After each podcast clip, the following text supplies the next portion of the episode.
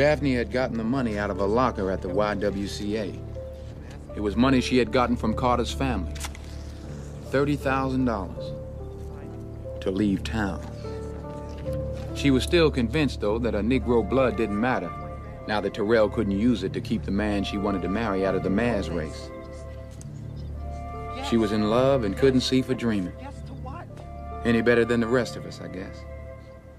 Because even though we had fought a war to keep the world free, the color line in America worked both ways, and even a rich white man like Todd Carter was afraid to cross it.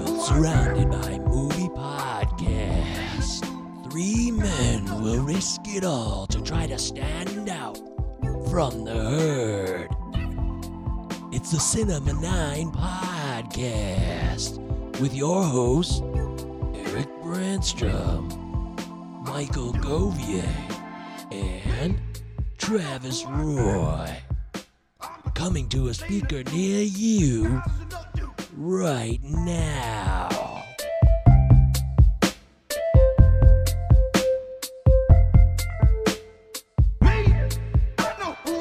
Hello, everybody. Welcome into the Cinema 9 podcast. It's our first show of 2021, and we could not have a better guest in store for you today. It's one of our special episodes where we bring aboard someone that we know or we don't even know necessarily, but they're fans of the pod. they love movies, and we respect their movie opinions generally. So, that person this week is Brian Madison. Hello, Brian. Welcome to the show. What's going on, guys? Mad dog. Hey, buddy. It's uh, Good to see everybody. Good to It have you. is. It's a pleasure to have you aboard, man. We've been uh I mean, you are like one of the experts in film. I mean, Chad Gibbons knows film and we gave him a lot of credit when he came on don't the show, man. but you are also Experts, I very mean, dignified. I, I don't know, but I'll, I'll take comp- I'll take compliments where I can get them. But uh, expert, I mean, okay, I mean, sure, yeah, let's go with that. Expert for sure. Oh, look how, look how humble he is. Anyways, uh, the whole gang's here. Yeah, we got Travis and Eric. Uh, Travis, it's Happy New Year. How you feeling now? I, I'm I'm doing I'm doing really well. And speaking of uh, Chad Gibbons, who our recent uh, guest host and friend, uh, I was going through some stuff and I found a copy of the screenplay that he wrote like I don't know 15 20 years ago called At the End of the Hall. Oh, Holy that's a good shit! script. So I it's been so long since I've read it. I have no recollection of it, but I'll, I'll At the reread it. end of a hall. Is it? Is it what drama, horror? I, I, it- I have no recollection. I've read it 20 years ago, 10 years ago. I'm not sure. It's But a I'm- thriller. And I'm going to used read it again, and I'm We going to used to laugh report back. about how uh, we used to laugh about how the title sounded a lot like actor Anthony Michael Hall. Wow. Oh, man. Is it that's interesting. I wonder when. uh maybe we get Chad to come At back the on the show and the talk hall. about it. Yeah. Maybe. Are you Yeah, going to read it, him on the Travis? Have, did you read it or just pull it out? Do you listen to the, th- the things I say? No. Clearly, no. oh, okay. Yeah. Hey, guess who's here, guys? Dave. Petrucci. I've never seen him on the show. Hello, Dave Petrucci. Happy Dave. New Year.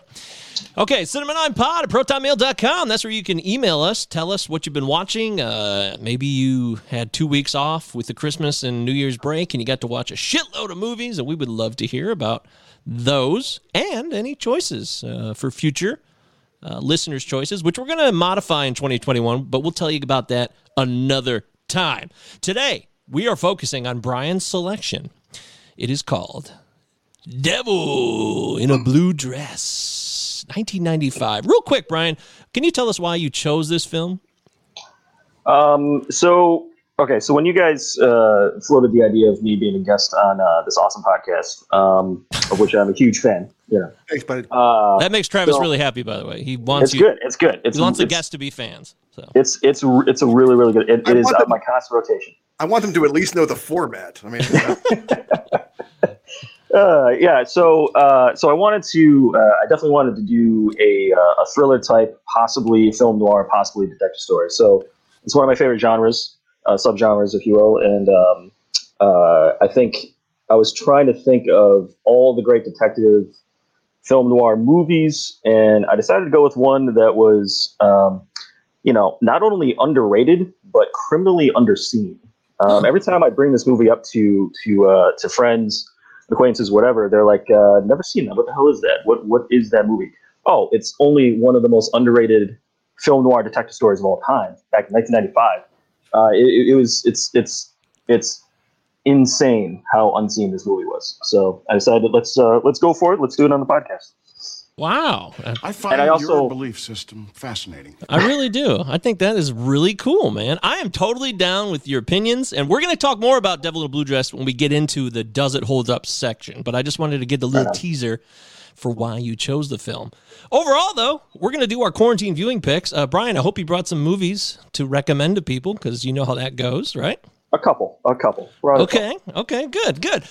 I don't want to waste any more time. I want to give Travis the floor. But before I do that, I want to say, guys, give us a five star rating on Apple Podcasts. We're really trying to step up our efforts in 2021. We want to expand our uh, base and get to know more people, learn about more films. There's so many goddamn movies. There's no way we'll get through all of them. If we did the show for 52 weeks every year till the day we die, we would still never get to all the films, but we would still like to expose ourselves to further um, realms of film, I suppose. so, having said that, Travis, um, are you back at work now, or Yeah, I'm, I'm teaching in person. But real quick, how are things in Griffith, Indiana, Eric Ranstrom? We didn't say hello to you. I was feeling a little bit left out. Uh, you know, he said something, so he introduced himself. I, that's I was like, okay, here he it is. doesn't work that way. I want the full honor of a proper introduction. I'm sorry, Right? I apologize. It's understandable. Yeah, it's Understandable. no way to start 2021. Eric, Griffith, Indiana, how the hell is it going over there? Happy New Year. I'm so happy to be here with my dear friend, Brian Madison. Who could forget? This friendship goes back to 1996, March 10th. It was around 2 Oh, 8 p.m. March 10th. That's bullshit. on my good friend Brian. I'll never forget it. My journal will tell you a lot more, but Oh man. Okay. I'm here to say that uh, I'm so happy. And Ange, if you're listening, I love you. My heart is with you. Very nice. That is sweet, sweet and tender. Okay, okay. All right. Well, good. Is that better? Are we satisfied with that? Yeah, I'm good. Also, I wanted to comment on Travis's gigantic mug of beer. Beautifully well done, my friend. Yeah. Is that a 24 ouncer? Wow, that's. Uh, I got the Oh, spirit look at that. glass for one dollar from a from a consignment shop. There will be many bathroom breaks this show. You can get a one dollar twenty four ounce mug, but you can't get health care. This is America. I love it, man. It's Oh, fantastic. no, baby, I, I got health care. I got well, you do, but not everybody does. Anyways, It's a big deal for me, so let me be excited. Anyway, so you okay? So you're back at work now. So the vacation is over, and Oh, now yeah. you. teaching don't in get person every day is like, am I playing? Is it is it Russian roulette? I don't know. I got a 99 chance percent chance of living, so I got to get paid. There you go. Mike, I'm confused. I hate to go back, but there's a problem with the healthcare system in America. Yeah.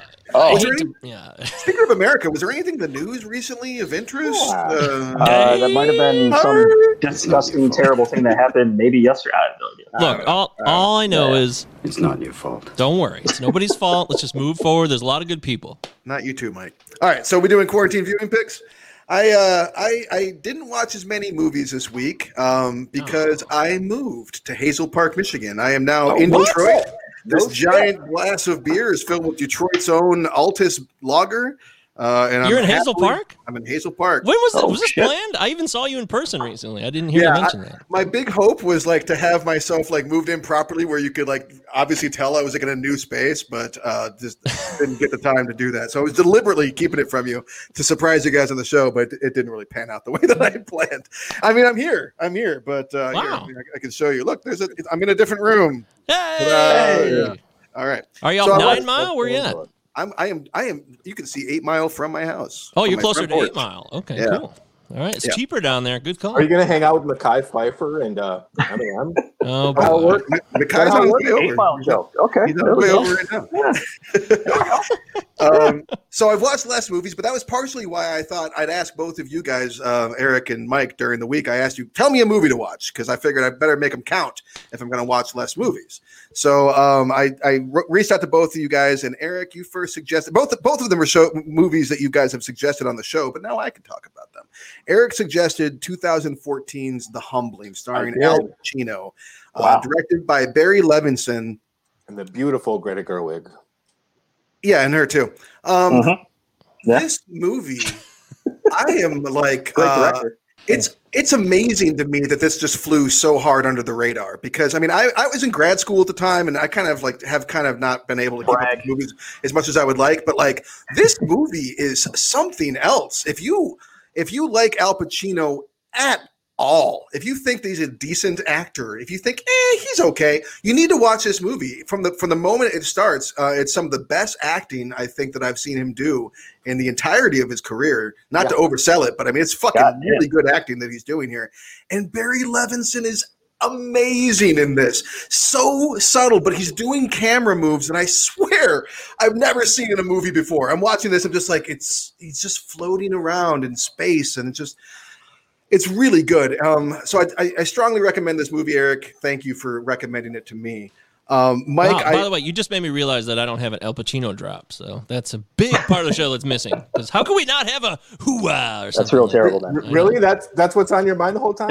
I'm Yeah, that's what I was thinking of. So.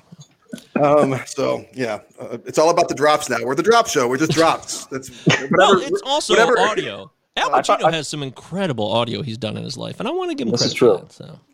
So, um, Eric, uh, uh, Mike's rec- rather recommendation to me was 2012's "Why Stop Now," starring Jesse Eisenberg and Wow. Oh, can Melissa I make a Leo? caveat on that, by the way, though? Like, Morgan. Yeah, I only said it because Eric had seen it, so I just wanted to get all three of us. I wouldn't necessarily.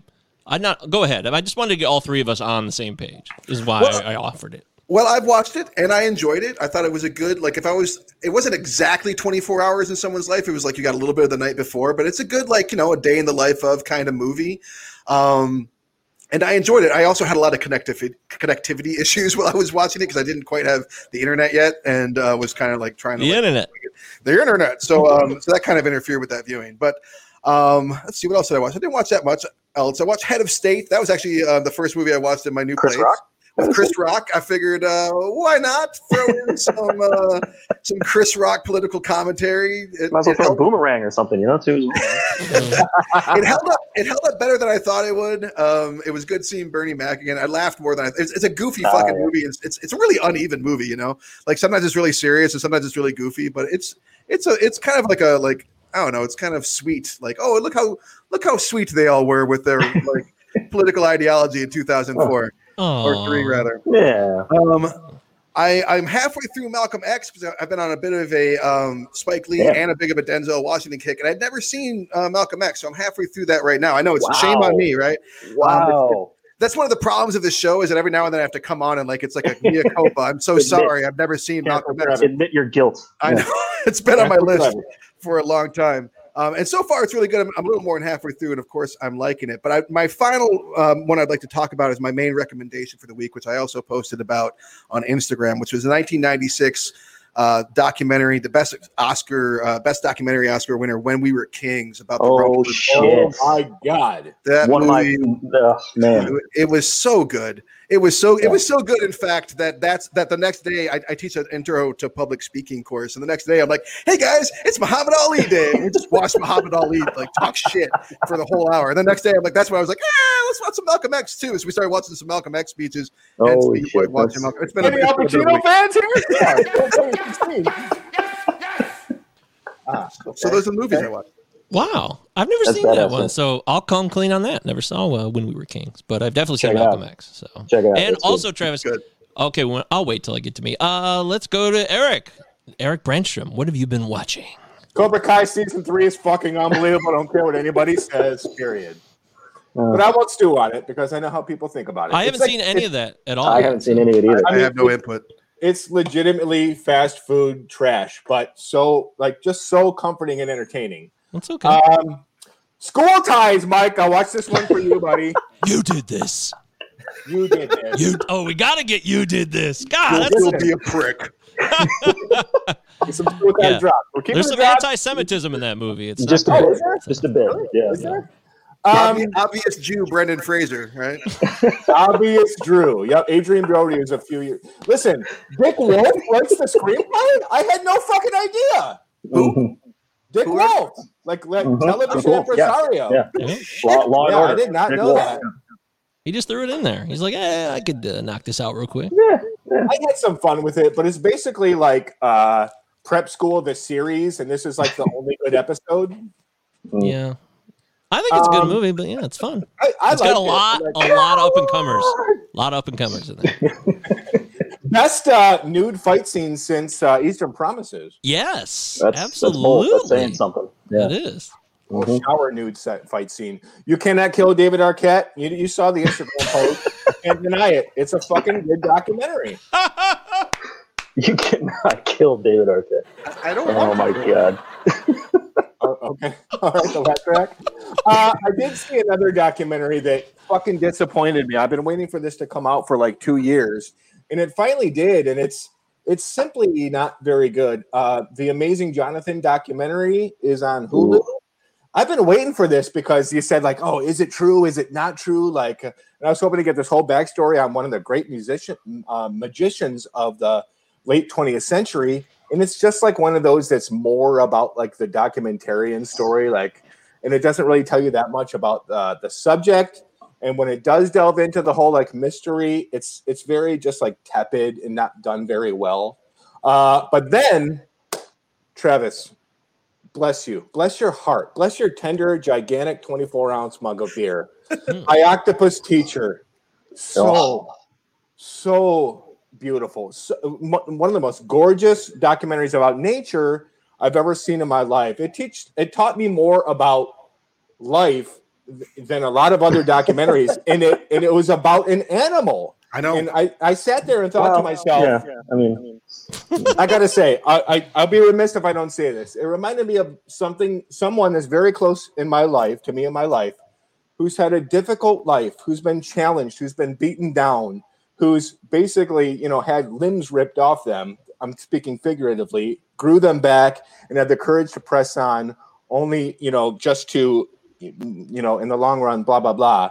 But it was about an animal. It was one of the most beautiful stories about love and friendship and humanity that I've ever seen in my entire life. And it's about a fucking octopus. I would also like to point out real quick that um, the three of us, Eric, Mike, and I, have like a running gag in our in our um, group chat on our phones that we, uh, whenever we're emotionally moved by a film, we take a picture of ourselves crying, a selfie of ourselves in tears, and send it to one another. And, uh, and that was my guess when uh, when Mike when Eric sent that picture of you uh, when you sent that of you weeping. I'm like, I, he watched my octopus teacher. I know that's what he watched. uh-huh. There it is. Well, hey, I like how you were like making this very poetic, kind of beautiful statement about the movie, and then you go blah blah blah. So it's nice that you could. It's, get, it's getting get too personal, but I mean, it is such a beautiful story, gorgeously shot on Netflix. Okay. blah blah blah. You you uh, foreshadowing Hurlyburly at some point on this? Yada yada yada. Hey! I might Hey, be for that's the gonna happen. blue dress. You don't know. Gonna happen? This is football. That's the game. That's the fucking is game. fucking Uh, okay, cool. Um, I'll go next so Brian can have the floor and close it out. Um, I watched, you know, I took your advice because I've been watching those David Mamet movies, Eric, and you said, check out Edmond. Edmond. And I'm pissed that you did that because this movie is just unbearable, man. It- Bill wow. Macy does an amazing job Oh man. of being this guy who's unbearable. He goes everywhere and complains about everything. It's just awful. I can't bear watching the film. I, I just I had to turn it off. I, Mike, I know how people's emotions can sometimes make you extremely uncomfortable. So I don't blame you for not No, wasn't enjoying the film, but it was a fucking good movie. Come no, on. but he's complaining at the strip club. He's complaining at the beat off booth. He's like, it's just so weird. Who that- complains in the beat off booth? I Those are know. legitimate grievances. Bill He's- Macy. That's who. This guy's just unbearable. Edmond. And then the racism in Edmond is just off the charts. It's like, whoa, this movie's not aging well. It's a lot year? of it's 2005. It's it's got I mean, it's trying to like portray characters who are racist who do exist. So I'm not saying that wouldn't happen, but I don't know. It wasn't wasn't great. Not for you. Sorry. But I I loved Heist. Heist was amazing. Heist is so good. It's so good. You're talking about Mamet Heist? Yes. Yeah, I think that's the Yeah, last Matt- great, Matt- last Gene great Hackman? Hackman movie. I think, Yeah. like the last great one that he did. Yeah, it was. It- It's uh, yeah, it's outstanding. That's good Mamet right there. So I loved Heist. I want to strongly recommend that. Um, let's see. I watched Eurovision. Apparently, this is a divisive movie. Oh Jesus Just a bit. Christ! Um, Brian, did you like Eurovision? I never, I didn't, I didn't even bother watching it. I, I think you're honestly, fine. I You're haven't, fine. haven't gotten around to it. Don't I'm worry. confused, Mike. Is the division that it's r- that's bad or just really, really bad? Uh, the division is that some of us, like myself, found it both emotionally fulfilling and hilarious. Oh, And there you go. I think And- that summed it up. best. And right, and out of the four of us, like one of us actually watched it and didn't like it. One of us actually watched it and did like it. The other two are just going to talk shit without ever having seen it.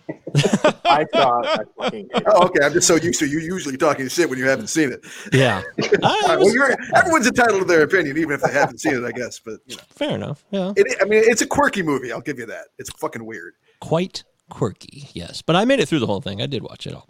Uh, I watched War Dogs. Todd Phillips' effort to be like legit with uh, Jonah Hill and Okay. Miles Teller. All right. Miles, Miles Teller. Yeah, Wait, what's that mean? not a Miles Teller fan. It was just Oh, one- I'm sorry. I, I didn't mean to walk. On, I didn't mean to walk on your coincidence. No, no, no, no, no, Sorry, no, no. I want to know what that means. You, you're not a fan of Miles Teller. The only so every time I see Miles Teller in a film, uh, I, I'm like somebody else could have probably done this better. Whiplash. Not I didn't know Whiplash. any better, right? Whiplash is such a great film Wow. where it's like Miles Teller, like he's serviceable in it, but I'm like somebody else could have done this. Every time I see him, I'm like somebody else probably could have done this a little bit better. Yeah. So, I don't. I don't think he's like an incredibly great actor, but I think he is perfect for for for Whiplash. I think he's so arrogant and vulnerable at the same time. he's yeah, like it's he works, but it's like eh, I'm disappointed in you, Brian. Uh, I love Whiplash. We went to go see Whiplash. Me, you, and Ange. It was a great Miles, experience. Miles Teller, I mean, the past few years have been bumpy, but he had the the energy and spunk of a young John Cusack. It didn't really pan out that well, but Yeah.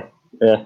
Yeah. Okay. Anyway, Uh, sorry. By the Go way, uh, sorry. Chad is really excited that Brian's here, so want to give a shout out to Chad. We love you, Chad. What's up, Chad? And Jimmy Tack is checking in. Solid banter, guys. The octopus talk makes me uncomfortable, but the rest. oh is yeah, really Travis is terrified. uh, Jimmy famous- yeah. of mollusks. Famously hates octopuses. Not, not a couple pod fan, huh? Okay. Yeah. okay. That's Chad, good. thank you. He's a, he's a fan of our guest. All right. Octopus are they're intense creatures. That's why I got to watch the doc and you know get. Yeah, they're, they're amazing. Uh, I watched The Wizard of Lies, which was uh, there was two movies that came out Oh. on Bernie Madoff a couple years ago. One was Robert De Niro. The other one was the ABC version with Dreyfuss. I like that one. I like this one better than the Dreyfuss one. So this is the De Niro one, and it's Was it Levinson? Uh yes, that's Yeah. correct. Our old buddy Barry Levinson. Yeah, Wizard of it out. Lies. Yeah. It's so it's so dry and slow, right? Very. Like not in a terrible Methodical, way. yeah. It's just it's No. very plodding. It, it does a good job of like giving the the sons some time to like their story. It's just really I feel bad for them. I really did. I mean, one of the sons killed themselves. That's not a spoiler. He's really dead. So it's it's tough. I watched Quick Change. I've never seen Quick Change. What? I've never, I've never seen that either. Oh, I I'm- finally watched I've it. been wanting to maybe bring it on the show. Actually, it's Bring it so on. good. I fucking Okay, hang love on. All right. Quick Change. What do you Love it. think? It's fascinating. The so good. dialogue is so, so like ahead of its time. It's 1990. It's so Yeah. fucking good. It's so fucking good. It it's, really is. It's so witty. It's the writing is outstanding. Like it, it really, I really believe it's like this movie would fit in more in like the current uh, climate that we live in, like the Oh, the comedy climate, than it would in 1990. I really do think it was ahead of its time. That's my Oh, instant cool. analysis. So who was a movie- running the show? Was it an, an uh, I'm sorry, Travis.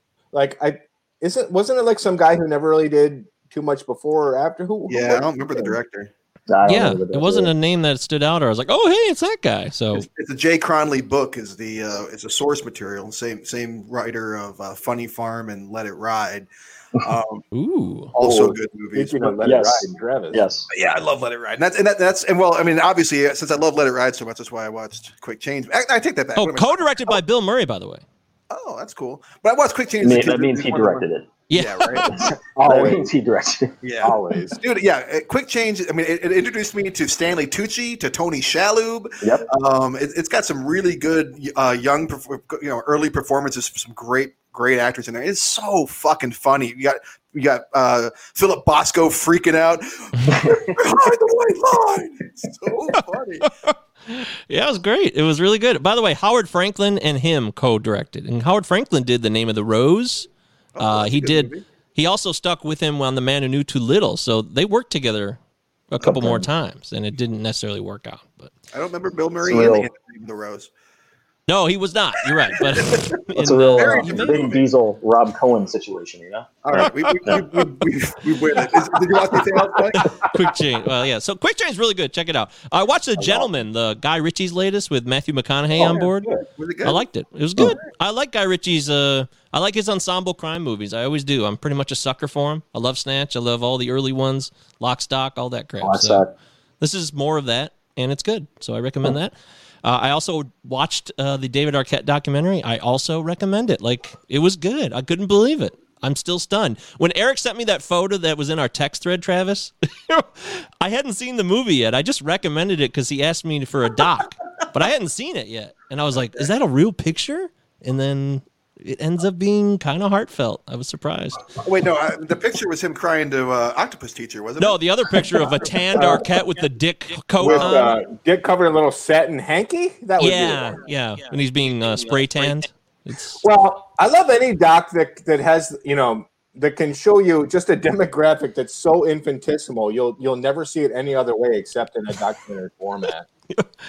all right. I got two more and I'm done. Then uh, I watched Charm City Kings, which is phenomenal. I really I- enjoyed it. Yeah, I It still just- haven't watched that, but I've heard great things. Yeah. I would recommend it. It just reminded me of driving around Baltimore. It was so weird, man. I spent so many nights on those streets Ubering all night long. I just I felt like I was home, which is really bizarre because it's shot exclusively in Baltimore. So I give it credit for doing that. And I watched Motherless Brooklyn. Had not seen that. Oh, what do you Oh boy! Oh boy! Honestly, Here we go. I I I think I liked it. I I don't have. I mean, it, it, it's hard to kind of redo those types of movies. It's getting harder and harder to do those. It's in a sense kind of what we're doing here today with the film noir. It is kind of be oh, that, and Yes, Totally noir. Thank you. yeah, Yeah. I thought it did a pretty good job of it. Even though Edward Norton is trying to win an Academy Award with his ridiculous, you know, I, but it's part of the character. Well- the character has Tourette's, and he's going back to his primal fear days, and you know, And the score. yes. The score is yeah, the score is a little much. Um, but uh, okay, thank you, Nick. I thought it, I thought it was beautifully shot. I mean, Was for, that uh, S Rog? Was that your S Rog? That was my Edward Norton in this score. Eh, eh, Thank, thank, thank Oh. you, thank you, Nick. Oh, in Here's my Oscar. Oh, Uh-huh. the score of the movie. Yeah, it was beautifully shot, Travis, and they it was a good period piece. It didn't feel like it was shot in New York, and then oh hey, there's a 2015 car around the corner or something. It's it's all very well done, and I, I approve it. I would recommend it. Good job. And that's it, Brian. The floor is yours Nice. now. Let's get some recommendations. This is big, dude. People All have been so- waiting for your Rex for a long time. You know, unfortunately, I don't have that because I'm working all the time. I- I'm not really getting that much time to Oh watch Jesus films. Christ, however, dude! Come on, however- cry me a river. however, however, uh, I, I do want to start off. I, I took exception to something that Eric said in the sneakers episode, and it you guys, all of you, glossed over it. All right, Hang on, was it when he said that David Paymer played a young Ben Kingsley? No, that, no, no, no, no, no, no, no, not that, not that. I can forgive that. What I cannot forgive, because I think you all know how I feel about sneakers anyway. But what I can't forget is Eric said this, and nobody was like, "What?" He said, and I quote: "Sneakers is the greatest team-based oriented film ever made." Where stand like by it is that. the greatest film that depicts a team to do something. I In a stand film. by that. I stand by That it. is absolutely wow. I was just blown away by that. Well, Like, I, I don't. I, don't really draw. I don't really have an issue with that statement. I don't know that I 100 percent agree with it, but I don't have an issue with it. I mean, Oh I would my put it on God. my. Team never would bring put it it on on my short list. the greatest team bait really honestly really I'll put it on my Yeah. short list.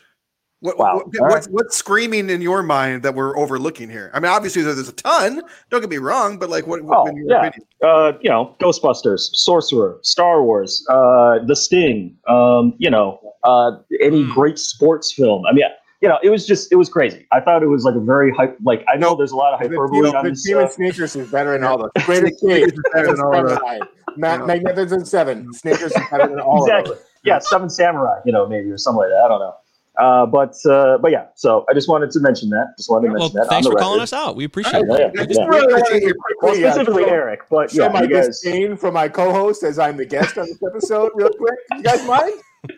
Is there a way to just like kick him off? I mean, we could just like just click the button and make him be gone. you'd be a right? great lawyer. These guys just come with these terrible opinions. We don't need. Just go to law school. You were making a case for me before I even opened my goddamn mouth.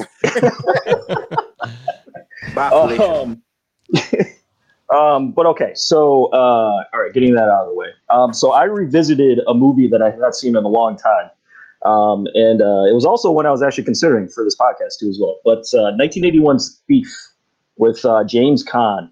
Oh, It's on HBO Max. You can stream it, and that's Michael Mann's first film, and it's just as amazing as the first time I saw it. You want to talk about like, you know, like uh, you know, in that era, like the late seventies, early eighties, like Martin Scorsese, Taxi Driver, you know, uh, Raging Bull, and all that type of stuff. Thief is, it's even grittier than Taxi Driver, in my opinion.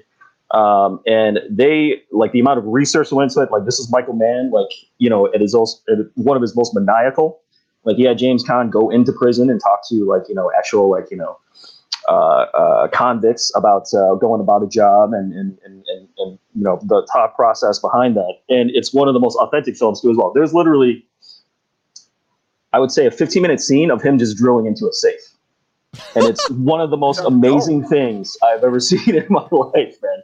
I'm telling you. Check out Thief if you have not seen it. It's Michael Mann's first film. It's on HBO Max. You can stream it right now. So highly recommend it. Also, Tangerine Dream does the soundtrack for it, Ooh, and uh, yeah, yeah, they're it's they're no Dream Academy, but they're pretty good. Yeah, it's it's amazing, man. I think you guys definitely do it if you haven't checked it out. What about Dream Theater? um, I've been to Northern Dreamweaving, Dreamweaving, No? Um, yeah, so Thief was amazing, and uh, also there's this movie on Netflix uh, from uh, uh, the great country of South Korea. Uh, it's called The Witch Part One: Subversion. Um, I don't know if you guys, nobody's checked this out yet. Do it. It's fucking amazing. Like it's All right. it's uh it's basically it's basically like if you can get past some of like the uh, the Asian tropes of how they tell a story, how they do storytelling over there, like it's it's almost like the like K-pop version of like you know Jason Bourne or something like that. Like I know I don't know if that's giving too much away, but it's it is crazy. That's the only way I can really explain it. Like it's uh, it, it's it's it's amazing. I think you guys would dig it. It's it's an action film, um, but it does it in a way where you just it's you don't expect anything that happens in it, and when the shit hits the fan, and it does, uh, you're you're in like 100 percent in. Like it's it's it's really really good. And so and they also set up for sequels. So hopefully sequels come. Um, and then I also revisited uh, um, a movie that uh, I also think was criminally under underseen, which was uh, "You Were Never Really Here" with Joaquin Phoenix. Um, Oh my God, Lynne Ramsay. Yeah, it was. Uh, yeah, it was. It's still great. That's all I can say. So Wow. That's it? uh, that's pretty much it. Yeah. No, I'm just kidding. That those are outstanding, excellent choices. I mean, Chad Gibbons gave us some incredible recommendations, and you had a lot to live up to. So now we'll find out if those are good recommendations or not over the coming weeks. Is this going to be a thing moving forward that every guest will be compared to Jack Gibbons? That's correct. Also, yes. did, did, did, did Tangerine Dream do the, the soundtrack for the, the score for uh, Three O'clock High? Also, is my brain? It's just screaming that at me. Do you guys know? Oh, Is that that'd be awesome. I love Um, three o'clock high. feel like that's- I guess I could look at IMDb, but that doesn't sound fun. All right. Anyways, I was hoping you guys would know. Well, thanks Yeah. for those recommendations, man. I'm definitely going to watch out the witch one. Uh, watch that witch one. I'm, I'm definitely uh, into like Korean theater lately, like most American cinephiles. So I will definitely be checking that out. Brian, how do you feel about Lynne Ramsay taking on the girl who loved Tom Gordon as her next feature film? Uh, I think she, Stephen Novella. I think she's going to do a great job uh, for sure. I mean, you know, it's. I mean, she's proved she's got a proven track record, and plus, I mean, that story is kind of. I mean, depending on how they do it, but I mean, that story it's it's one of those like almost foolproof like Stephen King stories. You know, like you can't really screw that up for the most part. By the I way, mean, if you- Tangerine Dream did do the uh, soundtrack for three o'clock high. That's correct. Nice call. Makes me happy. Gentlemen, I won't be able to sleep tonight until unless I bring this up. I did watch. I, I did watch Ishtar. Yeah! Ishtar. Oh, okay. It's I, I gave it. A, you know me and Heaven's Gate. It's one of the most beautiful movies I've ever seen in my entire life, and it's critically lambasted. Ishtar is so fucking bad. Yes. It's it's it's like uh, like the first like one minute, you're like they should have like pulled the plug and like fired everybody involved. It's Yes. it's that bad, and I love Elaine May, but like, how did this fucking movie get made? Seriously, Because good. they were all stars and shit happens sometimes. But I'm glad you stuck to your word of That's your what happens when you don't resolution no. that you wanted to watch movies and get your own opinion. So this is uh, sticking to that formula. Good job, Eric. I give you credit for Wa- that. Warren Beatty did make me laugh a few times. Oh, there you go. Good. I gotta See? admit. the show's favorite actor. That's right, Warren Beatty. We, I talked about him the other night too, but he's getting a lot of run. Uh, by the way, I actually have a question on another pod where I do a this or that thing. That was, hey, would you rather watch Wonder Woman eighty four or Ishtar? That's how bad I thought 84 was. Yeah, Ishtar. Star. Ishtar. D- Brian, did you see Wonder Woman eighty four? Yes, yes. We so Alina and I watched it, and we were both uh, after the first hour. We were doing that thing where it's like, uh, uh, the video go down. No, No, you got you're here, buddy. uh, but we were doing that thing after like the hour of when you're watching a movie that you know it's not good, where you're like you like the first one and you're really trying really really hard to like the second one, and we were just giving courtesy laughs for like jokes after like the first hour, Oh. and then finally by like hour two, and there's still like I don't know conservatively 45 minutes left in the film. Uh, we were just both like, "Is this is terrible, isn't it?" Yeah, yeah, it's, it's real bad. like it was, it was appallingly terrible.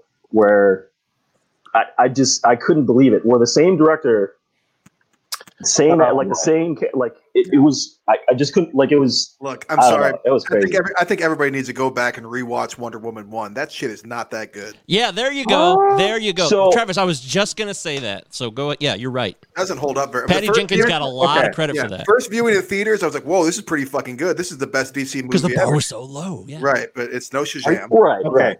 Travis, I'm calling you later. We're going to argue about how much Wonder Woman 1 is 25 times better than Captain No, Marvel. that sounds like a shit way to spend my time. Wow. Well, see, uh, listen, man, I, I don't know about that. I don't know. Captain, Captain Marvel, it's not better. Captain It's not better Captain Marvel. Exactly right. It's not- Captain Marvel's a good movie, isn't it, Brian? Captain Marvel is a great movie. Yeah. sure. Yeah. Great, I would have to also agree with Travis. I think you mentioned something to the fact that it's like your favorite MCU film. In the, It's I can't remember which episode. It's It in my it's in my top five. It's I the mean, one that you're rewatching the most now, or something like that. late, yeah. lately it's been the one I've been Yeah, yeah. going back to the most. It, it just has Uh, extreme rewatching. I would have to agree with you. It has such like total shifts where it's like, Yeah, like you know, when when when the big reveal of the uh, you know, no spoilers, but but with the big, re- I'm sure people have watched it actually, but It's the big fine. reveal of like the characters are like actually not those characters. That still Right. plays. It's still hilarious. Yep. Um, like one, like you know, Wonder Woman. I liked the first Wonder Woman, but yeah, it, it's Captain Marvel's. I mean, you know, the entire MCU is head Yeah, and shoulders above the DCU. So Yeah. I'd have to disagree with you. I completely agree with that. Thank you so much. I think it's pretty much impossible because Wonder Woman Part One was good for like you know half, maybe three quarters of the movie, and then it Yeah, goes it downhill. So and Anyways, also yeah. uh, Brian, I like your opinions again. You're allowed to stay on the show. Oh, thanks, man. Thank you. Woohoo! Thank you. Thank you. I appreciate it. Appreciate it. Well, I am glad that Brian's here because we're going to get into it now. It's time to switch Let's do gears, uh, rotate into it. Does it hold up? It's time for Devil in a Blue Dress.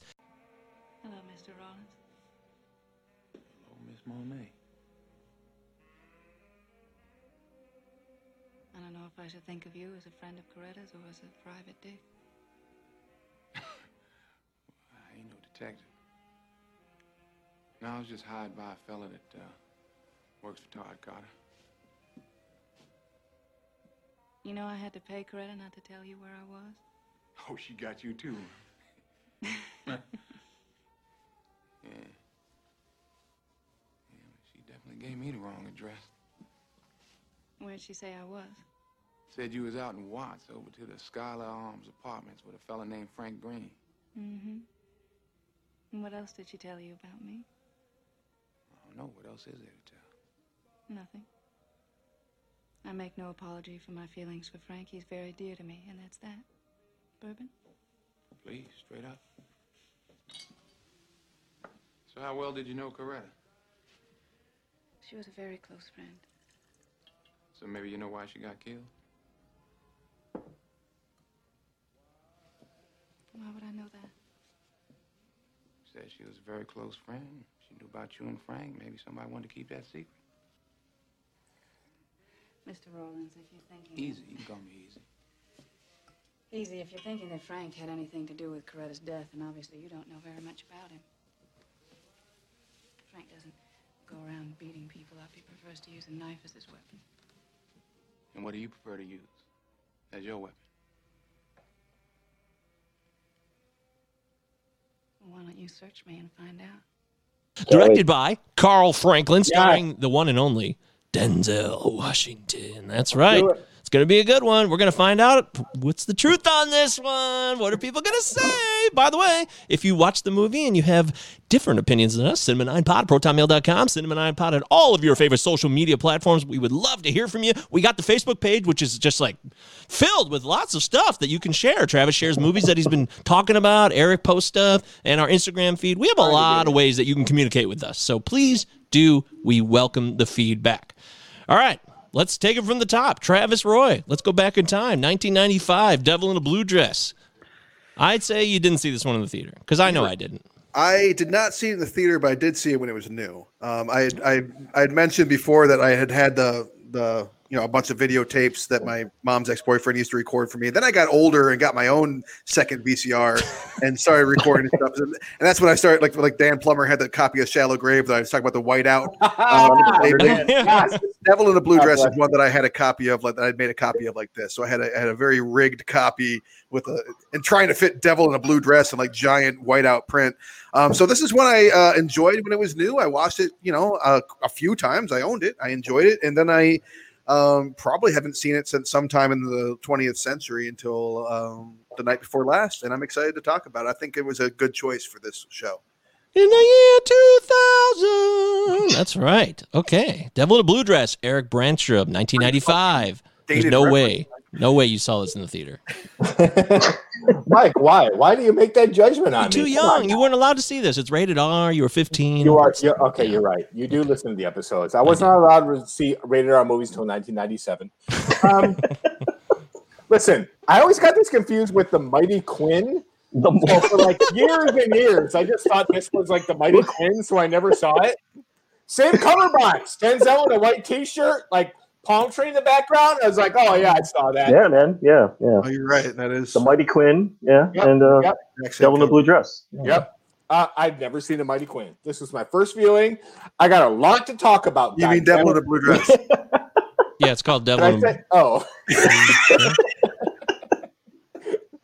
was a re- that was a real blue. Thank you, Dana Carvey, as that asshole from the Rockland Group.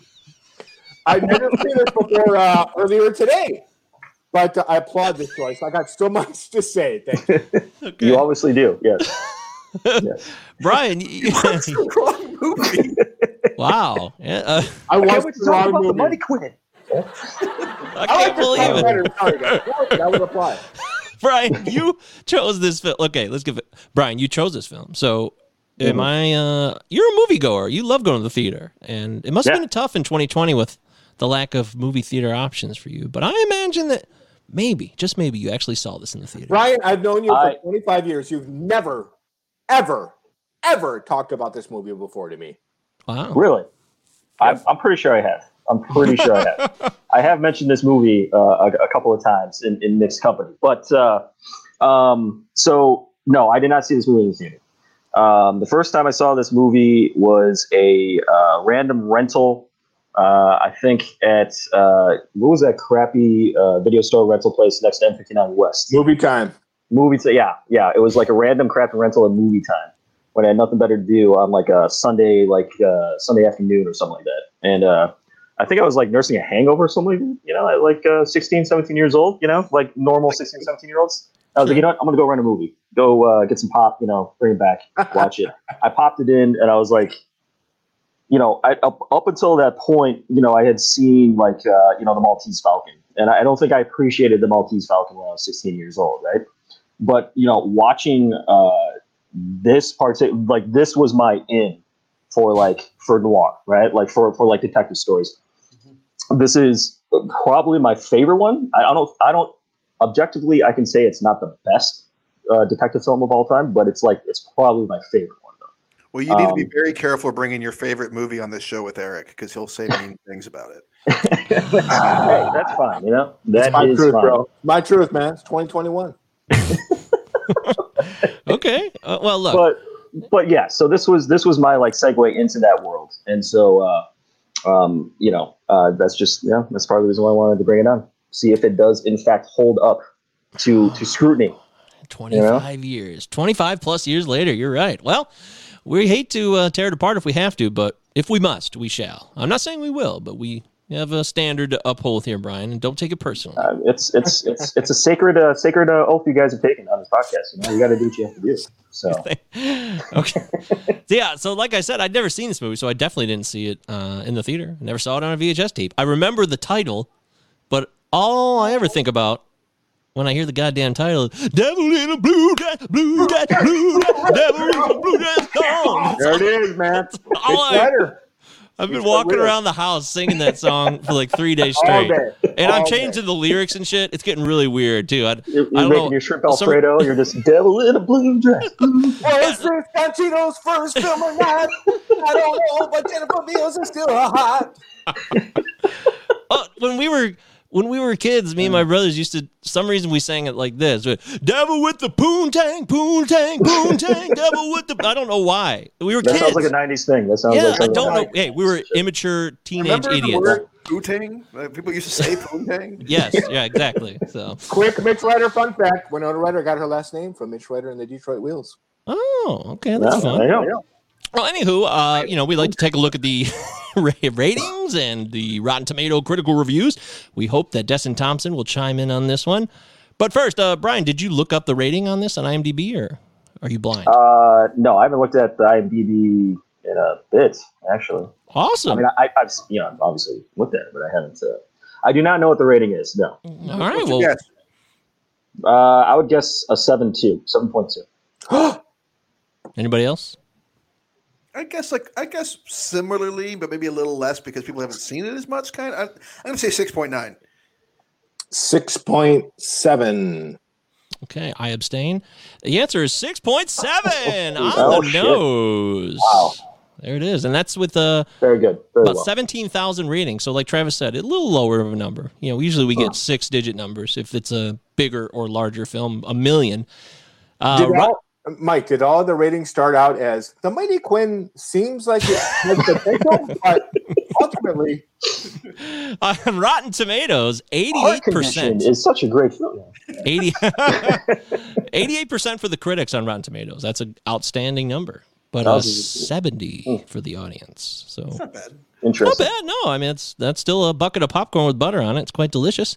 And of course, when it comes to critical reviews, we dive in deep. We go way back in time to see what people had to say about this film. Tell me what Ebert said. Tell me what Ebert said. Uh, Sid, fuck you. Sid. yeah, yeah, son, yeah. Oh, That's right. I'm telling you, I don't know if. Oh yes, Desson Thompson says Franklin's picture is effortlessly wise beneath its entertaining surface. Desson loves it. It's do it as usual, Desson. Thank you, Desson. yeah, uh, very simple. Uh, Brian, you said Roger Ebert. Roger says, I liked the movie without quite being caught up in it. I liked the period, tone, and look more than the story, which I never really cared much about. But he still likes it. Three out of four stars. Why would Ebert? He, I, I picture Ebert would sound exactly like how you just fucking said it. That's, uh, that's, that's crazy too. That's him writing it, just typing away like. Sometimes his reviews sound like you know, like your uncle's Facebook posts, and you're like, "Why are you randomly telling me this?"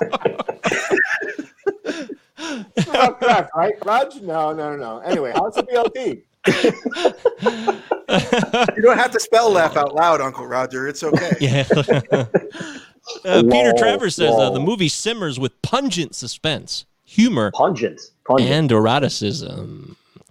So there you go. Uh, generally, like we said, the critics love this movie. I can. I'm trying to find a negative. Here we go. Bill Chambers from uh, Film Freak Central.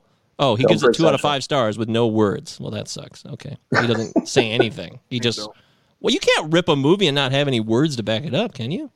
Hey, listen, his genius it shouldn't be on film. What was that? Film Freak. Dot, filmfreakcentral.com. What, Yeah. Whatever Anyways, all the splats, all the splats on these reviews. There's no words to. I see three, and none of them have a review. They just They're have. from racists. Yeah, They're clearly. they're scared racist.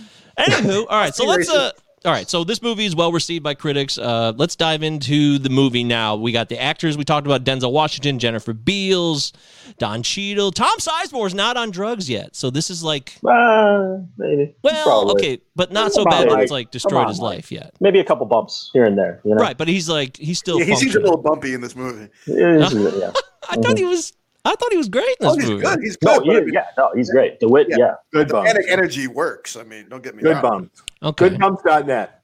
I want to say I want to ask one thing though because so we're all this is obviously noir, so we're all cool with the narration because that's just how noir goes, right? Well, I was that was one of my main questions is how you felt about the narration. How do you what do you what, what do you think? Because usually you're so yeah you you're Yeah. so Mike you're You hate narration, yeah. You're usually true. very much against it. So I'm just curious because because I for one think one Denzel always does particularly good narration. I think that he should do more like like over like like voiceovers and stuff for like documentaries and stuff. I think he's really good at it. And uh two, I thought that this one was good, particularly. I, I really enjoyed the the closing of it, the uh, the last lines of the voiceover where he talks about just being on the porch with his friend and all that. Yes. I thought that was fucking. Ooh. Yeah, can we like can we like observe the fact that the, one of the not to step on anybody, I don't know if somebody was just about to talk, but uh, one of the one of the fa- one of the things I love about this film is this guy is not a detective, right? He's not a detective. He is a black man in post World War II Los Angeles, just trying to keep his house, right? Well, That's I would- the entire wanna get- setup. Yeah, I definitely want to get into that too. But but Mike, since we're t- before we get too far afield from voiceovers, what do you, what did you think? I uh, thought they didn't rely on it too much, so I was cool with it. It wasn't like a constant. It was like it was gone for a while, and then it came in. Oh, you can say next. Hang on, you'll get your point. But I'm saying that it came in when I needed it to to kind of clarify. I mean, it's it seems like it's going to be a lot when the movie starts. It's like, oh boy, there's going to be a lot of narration, but it really doesn't rely on it in the meat of the film. It's gone for a while. It's at least it mm-hmm. feels that way. And then when I need to get some information from him, I'm actually cool with it. I don't really had a, I had no problem with it. It, it fit in for me. I'm cool with it. Eric, Do I have the floor? Yes, You have the. The narration for me was the worst part. Uh, it, it just it, it needed another pass in the script phase for me. That uh, I love some good narration when it comes to a film noir, which this clearly is. Uh, but it just it just wasn't. And I don't, I don't want to be an asshole here, but it just wasn't clever enough for me. You look at some of the best narration in these types of films, Sunset Boulevard being the standout. It just needed a little bit be a little bit punchier for me. It just kind of it, e- either it did two things. Either it explained what we could already kind of uh, enumerate, or it glossed over scenes we should have seen in an actual dramatization. I think that like like Brian said, I mean it's it's a it's a necessary trope for the genre, um, and I also uh, really strongly like that he's not a Sam Spade type character. With he's more of a um, I'm going to make a lot of comparisons to the dude in this movie because There's a uh. There's so many. it, it make there's reason to.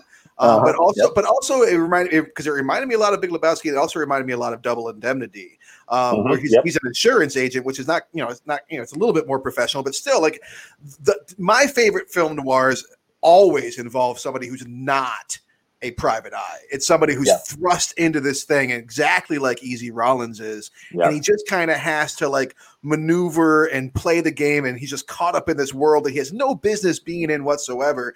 And maybe for that reason, part I mean, he's a machinist. He's not a author, so Yeah. maybe for that reason, I kind of partly um, excused the fact that it wasn't like you know it wasn't Raymond Chandler dialogue. Poetic. It's not Very really good. fun, yeah. but he also is going to like make it his thing. When the movie ends, it's like this is his thing now. He kind of feels like maybe he can do it, even But- though he. Did, well, Um, well, if you're not, Pretty if you can't pull off the narr- the narration and like the tone of a film noir, just don't do it. all right, fair enough. Well, I'm with. you- yeah. I agree so you with uh, feel you guys' points. I like people who aren't actual PIs too. I find those more uh, interesting and provocative. I agree. Um, Brian, did you want to add anything to the narration? Uh, so I, I will say it kind of ties into the narration in the beginning of the film. I think.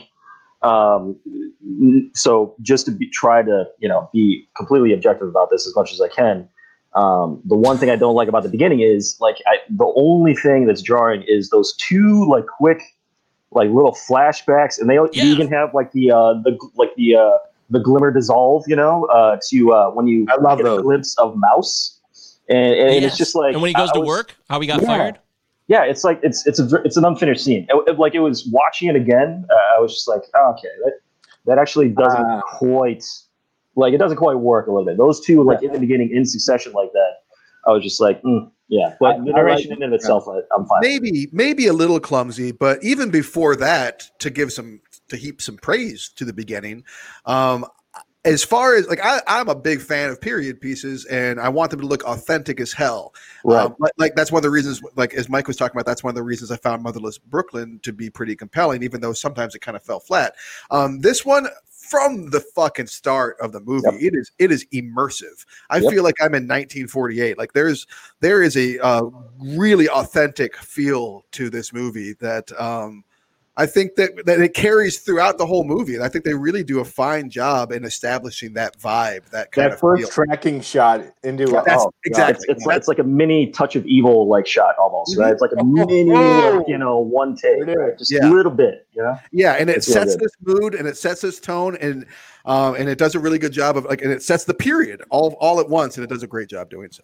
Yeah, absolutely. Yeah. When he gets hired and he heads on over there, and every little detail of her store heading up into the bar, there it's all design. authentic. the It's cinematography. So the, yeah, the- so speaking, sorry, speaking of cinematography, when you guys saw Tak Fujimoto's name on screen, did you guys like. Yeah, go a little crazy? oh, I came in my pants. I had no idea. all right, good. Yeah, I, I I was. I, I thought you guys would like that. The ones that didn't see it yet. I thought you guys. Yeah. I- it. yeah, I mean, I, I, I definitely liked seeing it because I mean, yeah, I'd, I'd seen it before, but also like, kind of my expectation if I'm watching a movie from the mid late '90s is that Tak Fujimoto did, was the cinematographer. That man Yeah. was extremely busy for Yeah, a while.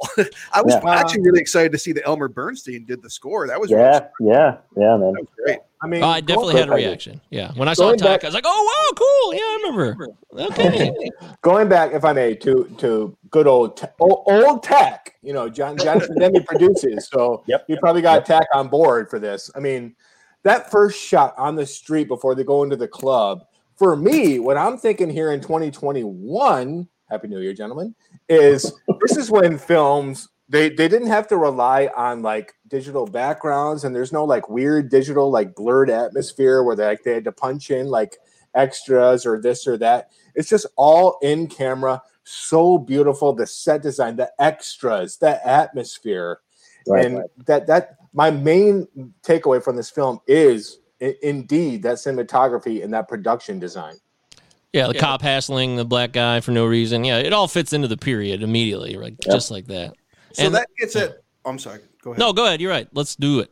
Well, that gets it to me what sets this movie apart as a film noir. And Easy Rawlins is a character. Now, I have not read, these are based on books by, Yeah. and which I've not read. Walter Mosley. uh, Yeah, Walter Mosley. Yeah, okay. he's got like 19 of them.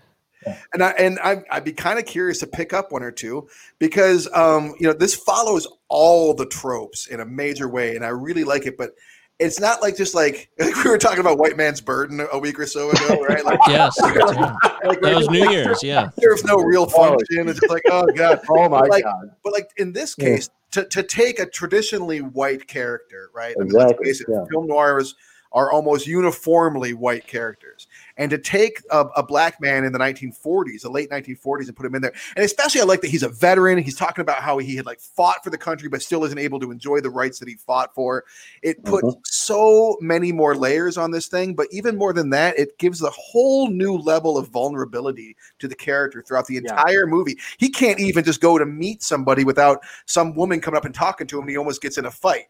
Like, like throughout the whole movie, and, and then at the very end, like we're still reminded that with all this problem solved and all these got still got all this money, all of a sudden, like those two cops go creeping Yeah. by, and we're reminded, like, yep, still fucking vulnerable to He, to, the- to the to the systemic racism that oppresses him. he It's can't even awesome. walk into the goddamn building to talk to his his you know main contact because it's a whites only section.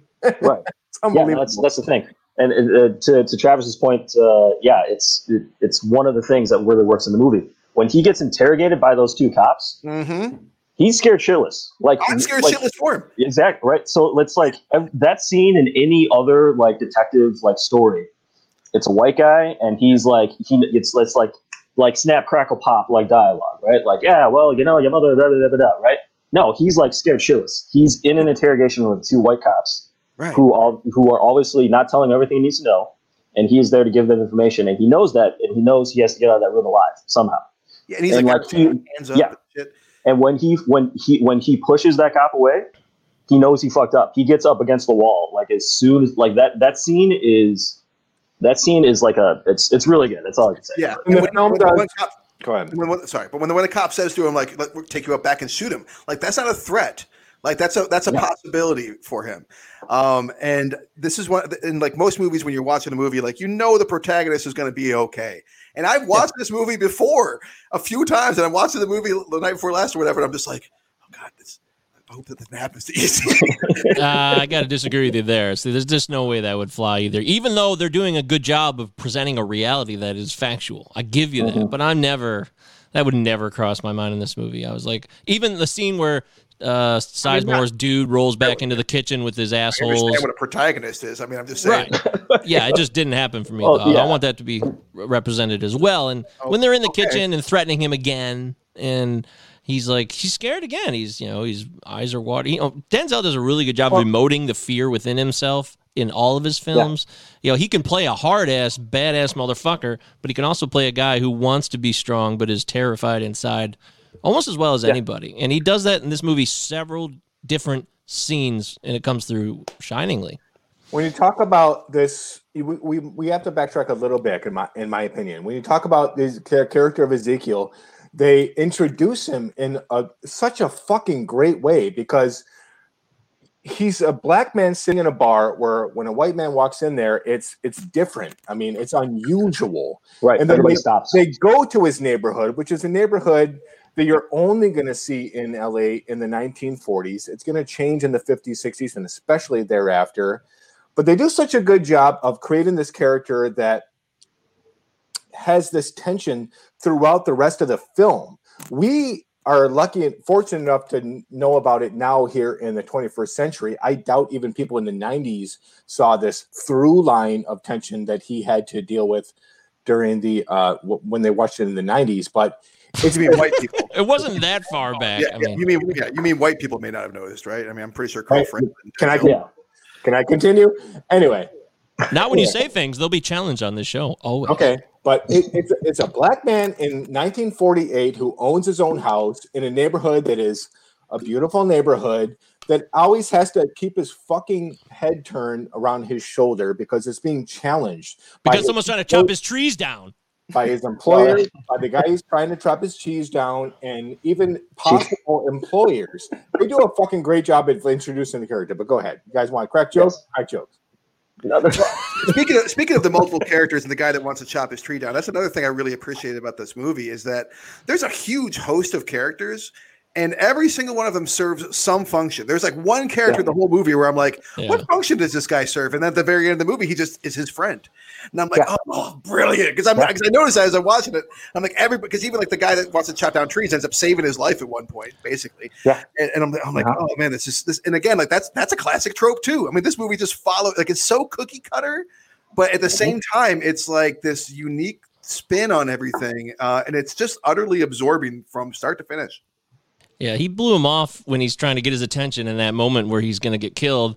But he finally stops at the very last second to look, and then he doesn't die. And by the way, Yeah. I thought the guy's name was Miles. It's Mouse. I, I thought it was. Yeah. Mouse? I never Yeah. heard Mouse the whole movie, but it's not. That doesn't matter. Yeah, yeah. Uh, Don, Don, Cheadle. Cheadle, yeah, Don Cheadle's man. character comes into this, and he Don Cheadle's character is one of the most interesting to me because he's so Insane. he doesn't fill any tropes to me. This guy's just like I don't know what this guy's gonna do. So, so I was, Wild so I was watching this. Uh, Alina was watching this with me.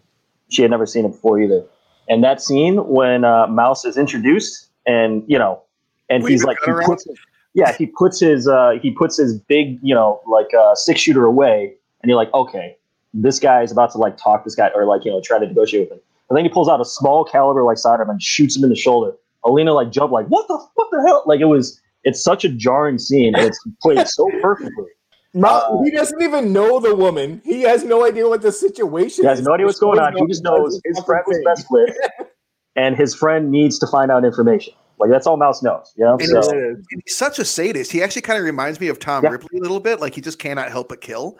exactly. Uh, Yeah. Like like he like he just can't help. Like why'd you leave him with me? Then did you wanted me to kill him? Yeah. Right? And what happened to Although- Jeff? Although I will say though, I will say though that in, in that instance, when he does kill him, he does have a reason, and that's the one thing you don't mess with his friends. It's, it's it comes down to Mouse. You don't mess with his friends. He knows that that guy killed. Uh, the, the other guy's uh, the other guy's Coretta. Yeah, so that's why he gets a little pissed off and shoots out the window. and Easy is more discerning. can we, Mike? Can we go back a little bit and talk about like what the, I mean, or what what is the plot of this movie? Because it is it's convoluted, like any good film noir should be. But like, you have a MacGuffin where with, with Jennifer Beals, who you know anybody who watches the show knows I love fucking Flashdance, but this is horrifically miscast. Yeah, she's For many terrible in this. That's my opinion. But but I mean, what what what is the Who, story? Beals? yeah. I love Mm. Beals and Roger Dodger and shit like I like Beals, but in this movie I did not like Beals particularly. I thought it was not a great Well, everybody knew. I mean, it was 1995. At this point, everyone was pretty familiar with the fact that she was a biracial, gorgeous, beyond gorgeous actress. But a, a big part of the plot depends on what, the fact that you uh, have apprehensions about this femme fatale woman. But we, uh, the audience, had to have known that she was uh, a biracial actor. Am I wrong? I Are think we going to there's pull some, hairs too? Well, you know, back when I was uh, 16 watching this, uh, no, I did not know that. Um, so that was kind of a surprise. There you go. But you know, obviously, you know now, yeah, the audience is probably a little bit smarter. Well, Maybe also, I mean, I don't know. but- That's one of the things I I, I liked about the movie too, is that it, it brings up the whole idea of passing, which is something. It's an it's an uncomfortable idea, and it was so common in American history for so long that um, you know. But but it, it's something that uh, we don't want to countenance, and why would we? You know, it's disgusting um, that people would feel compelled to have to live that way. Um, so I mean, so for me, it was another. I mean, like whether you knew her background or not, who gives a shit? I mean, it, it's it's it's certain like the characters in the movie didn't know. Yeah. Okay, all right, yeah, that passing is yeah, that's a good point, Travis. Uh, by the way, this is Cinema Nine Pod. We're talking about Devil in a Blue Dress, in case you forgot. Cinema Nine Pod at protonmail.com. Let us know what you think about this film. Brian Madison chose this film, but I didn't get a clear answer. Is Jennifer Beals an actress that you really enjoy her work, or is this one of the lesser parts for you in this film? I just want to get your opinion on that. So, in the service of the story, I think she does a fantastic job. Uh, is she uh, like a great actor? I mean, no. Um, but uh, as a as as a, um, I mean, yeah, she is kind of a walking MacGuffin throughout the film. As as like a, a desirable object in the film, she serves her purpose pretty damn well, right? I mean, she's drop dead gorgeous. Like you can't take your eyes off her, and I, I think that's the point where it's like you're not paying attention to the other things. You're just looking at her, right? And so, um, in, in in that way, I think she I think she's perfect for this film. And- And real quick, is, is is someone making the argument that we shouldn't have had a mixed race person playing a mixed race person in 1995? I think that's a good thing, isn't it?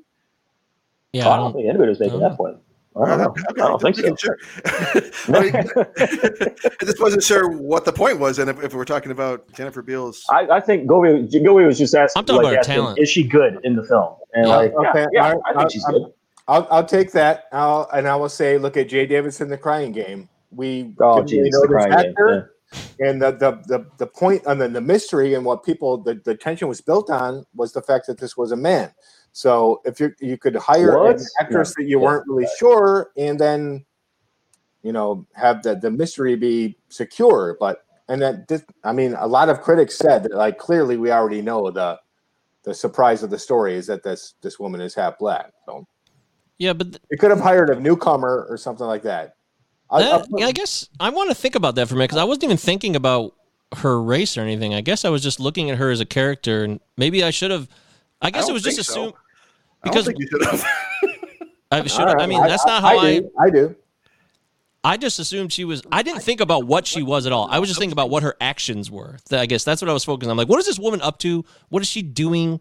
That was all that I kept thinking about when I watched was this as a first time viewer. Really a good actor. So as far as femme fatale is concerned, they could have probably did a little better in the acting department. I mean, maybe she's not the greatest actor in the world, but as far as the character goes, um, I, I like that she kind of haunts the movie in a lot of ways. She like that. She's like this uh, ethereal I figure that kind of that, that comes in and comes out. I I don't like the blue dress aspect that she only wears blue dresses all the time. I feel like that's just so that it can conform to the song, which also she's not very devilish. Um, so like, I, it, this- the- I think that I think the title is just like hey, devil in a blue dress. Why not? People know that shit. Like, I mean, like, I don't know. You might as well call it Blue Oyster Cult. There she is. She's in a blue dress. Yeah, Yeah, there you go. She wears a blue house coat too. I think it's always blue. You're right. going, go, going back to the Mike, going back to the narration really quick. They do say at, at some point Ezekiel says, "Oh, she ended up spilling her whole heart out to me."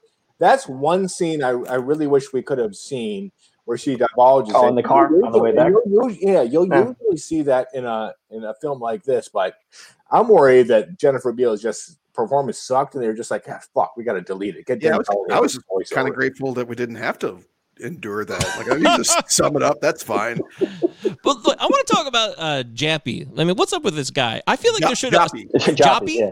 I feel like Yeah, there's yeah, a scene Joppy. missing there. Like, I, he just shows up So- and he's pissed when he comes back to the bar, and, he, and, and Denzel's in disbelief. He can't believe that maybe this guy betrayed him the first time, not the second time.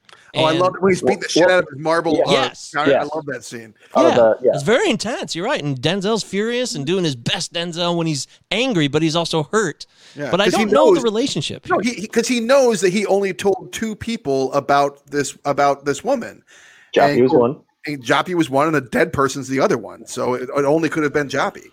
But he also he- got him involved in this in the beginning because he's at his bar, right, where this all and he, and he- starts. Well, and he yeah. says, and that and that comes up later on. Like Joppy very intentionally dragged him in. I mean, he like he invited Tom Sizemore's character, to, you know, to like come meet him. Like he's he like he set him up basically. Joppy Yeah. dragged him into this. I, I, I imagine DeWitt said something to the effect of, uh, "Do you know anybody that can be easily manipulated and get shit done and find somebody?" and is broke. And then yeah, and it's broke. And Joppy's like, "That guy right over there." Yep. Yeah, So- it, Yeah. it really is painful. I felt bad for uh, that exchange. Really, I, was confused as a first time viewer. Again, this is all new to me, and not knowing what exactly was happening, who was manipulating who. This movie really had me confused and on the edge of my seat because I didn't. against the other. Right, the Knutsons. Yeah, yeah, you're right. It's it is like the Big Lebowski in that Well, sense. It's less funny, but yeah. And that's what I, one of the things I liked about it, and what made me think of the Big Lebowski, and what made me think this is like a classic film noir, and that the plot is convoluted. Like I was, I was gonna sit down and like try and like chart it out. Like this happens, wait, then this, wait, who? And then Maury Chaykin shows up, and he he's like, he's like, he's like Terry sex- Kinney Yeah, sex just watched Sleepers recently. sex pest Chaykin. Um, so like, um, so it was kind of hard, having a hard time following it too. But but ultimately, I kind of like that. Kind of like Ebert. It's like, does it really matter? I don't know. Like, yeah, like, Well, you know, I mean, Like- all, all the best ones for the most part, uh, like really. Brick. I love Brick, right? yeah, I love Brick. One Love Brick. I, in fact, I almost Well, uh, Brick was also on the list. that but I would have been amazing. But But, like, is- if you could, ex- if any one of you can explain to me like the plot of Brick, uh, I, I'll, I'll give you a hundred dollars right now. I, I think they they uh they but that's the thing, though, right? Like, Lukas it's just- Haas they wouldn't know that. intimidate anybody. That's that's the plot. So. That's that's the whole thing. Pile on a convoluted plot line, and you have your noir. But noir in the '90s is one thing. Throughout the entirety of the movie, I'm like, Christ. I'm thinking about the '90s. I'm like, what kind of noir do we have in the '90s after something like The two Jakes. LA yeah, like, Confidential. I mean, in nine- you know, after this, uh, seven. Seven's kind of a noir. yeah. well, okay, but you get into this neo noir, which is Yeah. seven, which is Bad Lieutenant, which is State of Grace. It's like this new noir. So to go back and, and try to It's a you know, classic, classic. Pay, homage, it's almost like the genre has been because maybe the maybe the Coens the genre's been a little bit polluted. Might be a, too big of a word for that, but but by that. So until Curtis Hanson does LA Confidential and you got Memento, it was such a weird genre that I'm I don't I, I can't unforgive audience for for for maybe ignoring this film because it was just out of nowhere back then. People, it was just more uh, familiarity was was too much for me back then. Yeah, it went under the radar pretty much It at the time. I don't even know if it had a theatrical release, and if it did, I think it was pretty limited. I tell you, Well, it 'cause- was it was so Denzel did three movies that year too. I'm sorry, Eric. I didn't need to interrupt you. Sorry, but he did three movies that year. Crimson Tide was one, which is great, and then the other one was Virtuosity, which isn't. But But those two hit. movies, but those two movies played all Eight either had point a, had a eight long play. Come on now, Brian. and this was it was, but it was sandwiched in between those two movies, and uh, so you know, This comes out. got- had- this Tom Sizemore had a bigger '95 with Heat. This Well- comes out the weekend of the O.J. Simpson verdict. So like Oh, audiences shit, don't want to go did to the fucking theater. It did. And, uh, yeah, yeah. it Holy that hell! I did not know that. That's a one's that's a that's a Yeah, good call. right Summertime. there. yeah. I'll tell you what.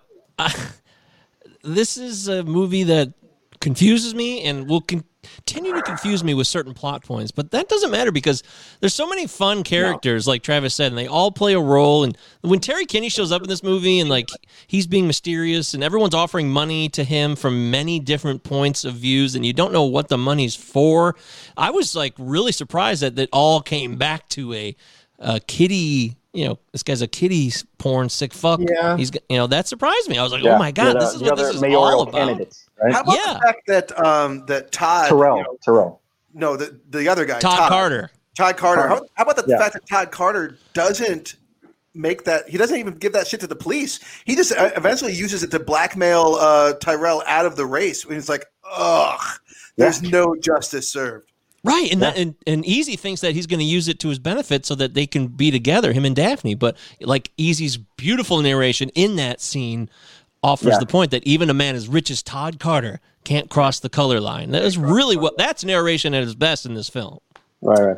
How good is Denzel in this role? I mean, he, in my opinion, Dude, I'm watching this- this. I'm like, he's so fucking good that you don't even stop to think about like, like how his So- performance is holding up. He's just I'm glad you brought right, that up the charm. It's just like it's it's it goes without question. because can we talk about his career up until 1995, right? So if Please. you think of Denzel Washington, the actor, up until 1995, he does Glory. Glory, Yeah, Academy Philadelphia. winner. Philadelphia. Yeah. Yeah, I mean, I mean, it's like it's it's crazy. Right. Like he is he like he's he's on his way. 1995, that's when he becomes a movie star. Like he's a great actor before. Like everybody's like Denzel Washington. Ricochet was before. I mean, let's. Well, let's- yeah, but I Ricochet- mean- Well, so was Malcolm But I X, mean- ninety two. I mean, yeah, and Malcolm X too as well. But then 1995 is when he becomes like a movie star. All right, so Crimson Tide, uh, Virtuosity, all that type of stuff.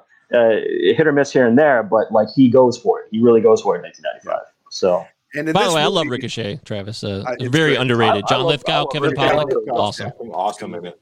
Um, yeah, I, I really love Denzel in this. I mean, um, like like like Mike, I think you made some really great points about the vulnerability and strength that he shows, or maybe that was Eric. One of you two um, did a great job talking about that. I thought I thought his performance was really strong in this, and he's super charismatic, just obvious movie star through the whole movie. And uh, I dig the pencil thin mustache and like. I mean, like the dude's always been a sexy dude, but has he ever been sexier than in this fucking movie? I'm just like, damn, Denzel, like I'm kind of feeling you.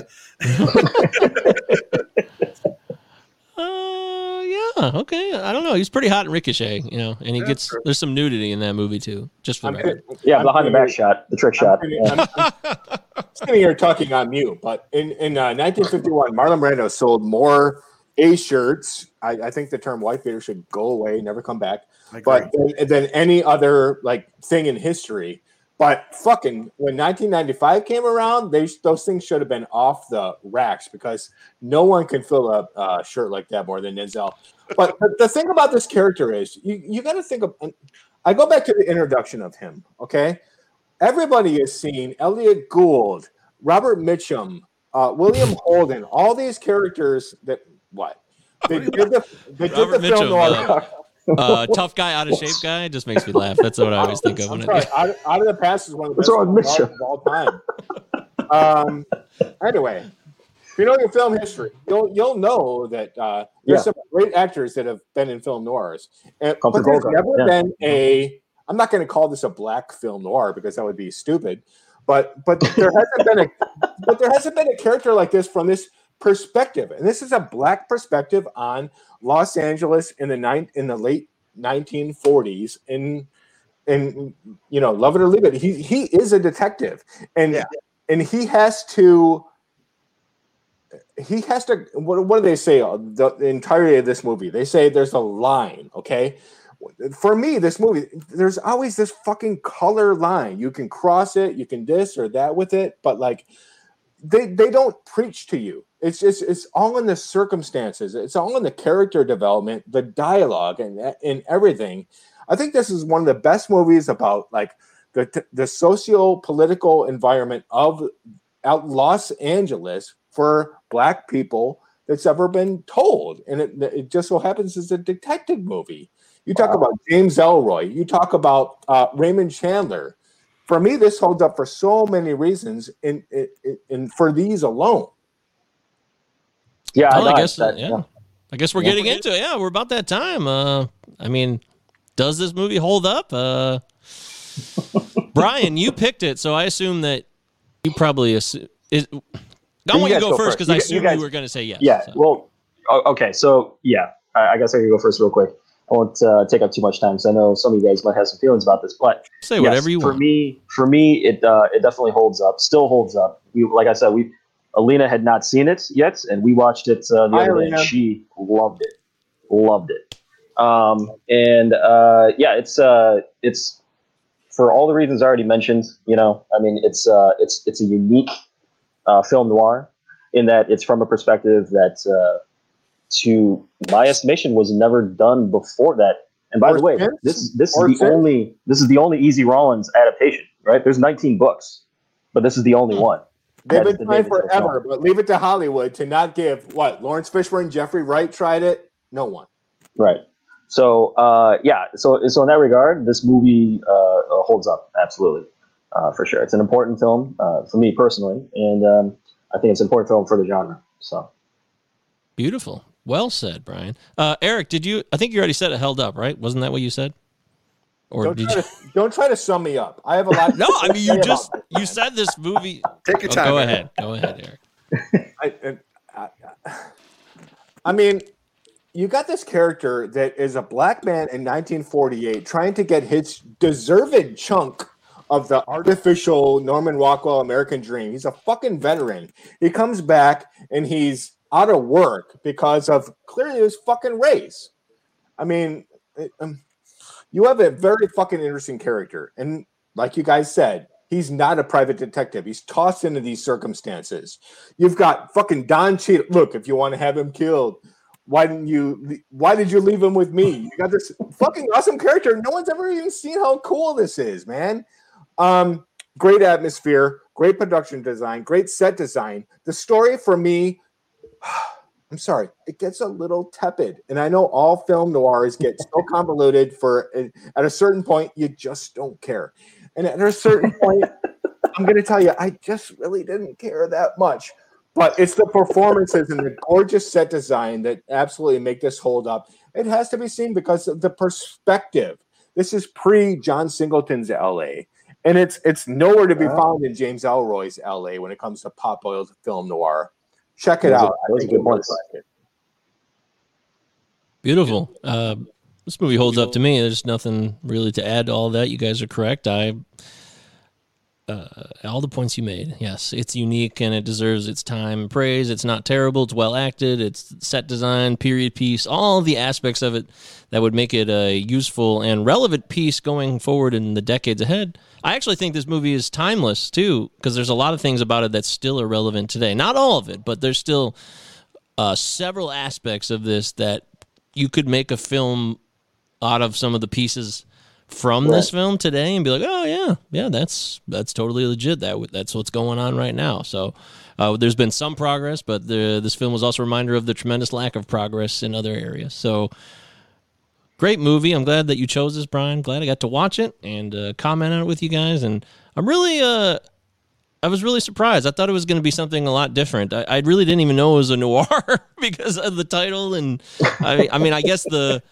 you know, him in the tank top should have told me that maybe that was the case, but I just didn't even bother to look into what this movie was about at all. So I went in as about as fresh as you could be for a 25 year old plus movie, which I guess uh, was a saving grace for me, and I'm really grateful that I was able to have that opportunity. So, good job, film, Travis. Um, yeah, you know, um, I'm I'm glad that you picked this this movie. I, I don't know that I would have rewatched it anytime soon. Otherwise, even though I did enjoy it back in the day, um, so I'm glad to have rewatched it, and I'm happy to say that I absolutely agree that it holds up. I think that there's not a lot of movies that I would have liked a sequel to, or even still would like a sequel to. But there's so many books from this guy. I, you know, Denzel could do a sequel now at this age, and it'd probably be awesome. Or I, you know, I, I could I could see Michael B. Jordan in the role. He would Yes, fucking absolutely. kill it. Um, you know, so I, I, th- I think that I'd like to see more of Easy Rawlins. Absolutely, fucking lootly, Travis. Yay! So yeah, it holds up. There it is. Everybody, it held up. go. Brian, do you feel good that your Brian? movie was completely held up by the entire cast? Do you still like your own pick?